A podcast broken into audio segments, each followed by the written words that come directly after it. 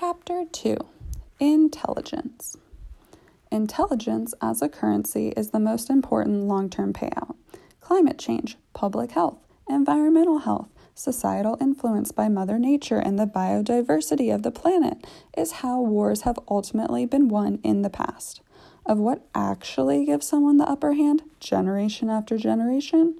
My grandfather knew that, and it's why he reportedly helped change the trajectory of the Korean War the Department of Defense, blatantly corrupt governments, seemingly smooth regimes of monarch- monarchical tradition, all of the political leaders know that intelligence is ultimately just questioning the unknown, which is a science, a study, an ology. The best military leaders take that knowledge and weaponize it in a long instilled survival instinct of self preservation. Those novel intentions intended for innocent use become weapons of mass destruction five inventions down the line, which makes the most dangerous asset then scientists, the ones who have access to the limits, the ones who usually enjoy discreetly existing in the background, emerging from our labs to report our results to others who then go on to make the decisions. So, what if you could weaponize that in the form of a trained woman, capable of playing any role given to her? Classically conditioned to never question authority, it would be logical, at least, only emphasized by the ever amassing sequence of coincidences that form the tangled spiderweb of my life. It's the real life version of the meme of Charlie Day and Horrible Bosses when he's trying to explain how everything connects. Side note if this is anything remotely close to what detectives do all day long, I may need to consider yet another career change.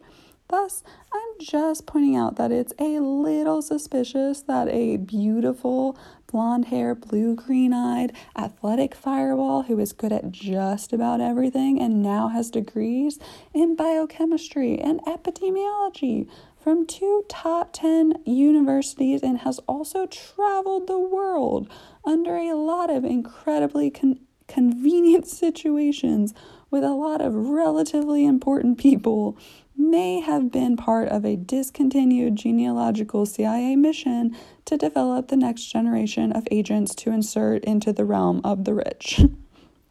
Clue number two my father.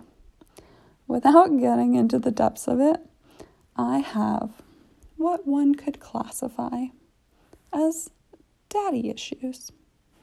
The frustration of being a hot, blonde, white girl who loves to test her limits, both sexually and physically, means that self reflection inevitably draws me to concern over Freudian psychoanalytic connection with my enjoyment in being consensually degraded by men of my choice with the matter in which I was raised.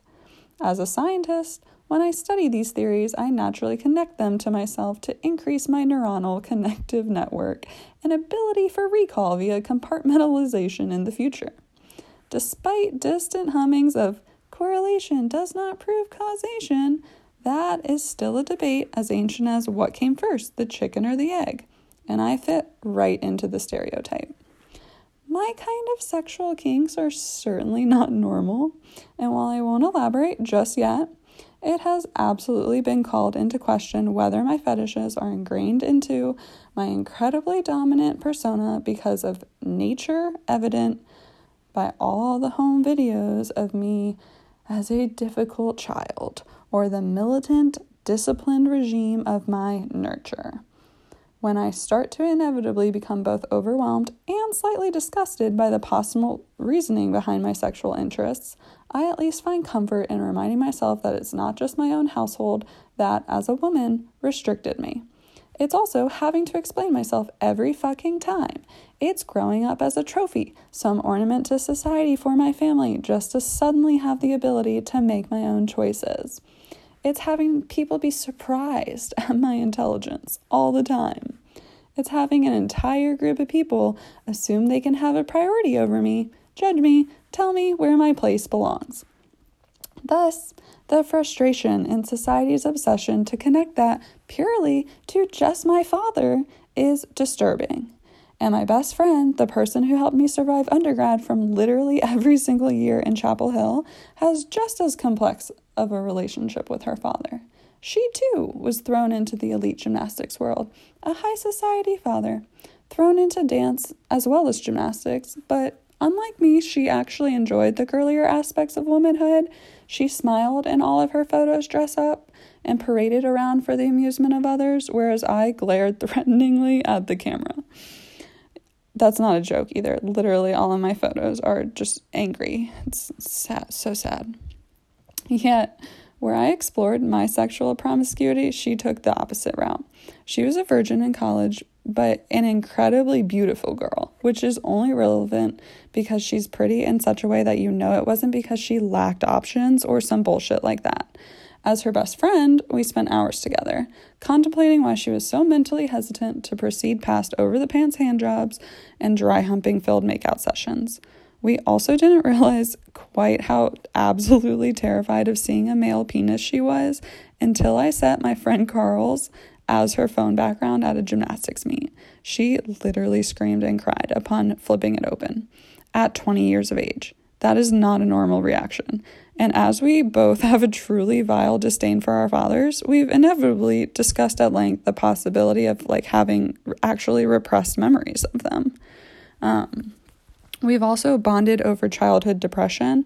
We've discussed our similarities and struggles at length and taken solace in the shared experience of our increasingly distant relationships with our fathers, where try as we might, there's incessant warning lights of pain every single time they come back into our lives. So, why, if it seems like they didn't actually do anything that severe, do we feel such hatred?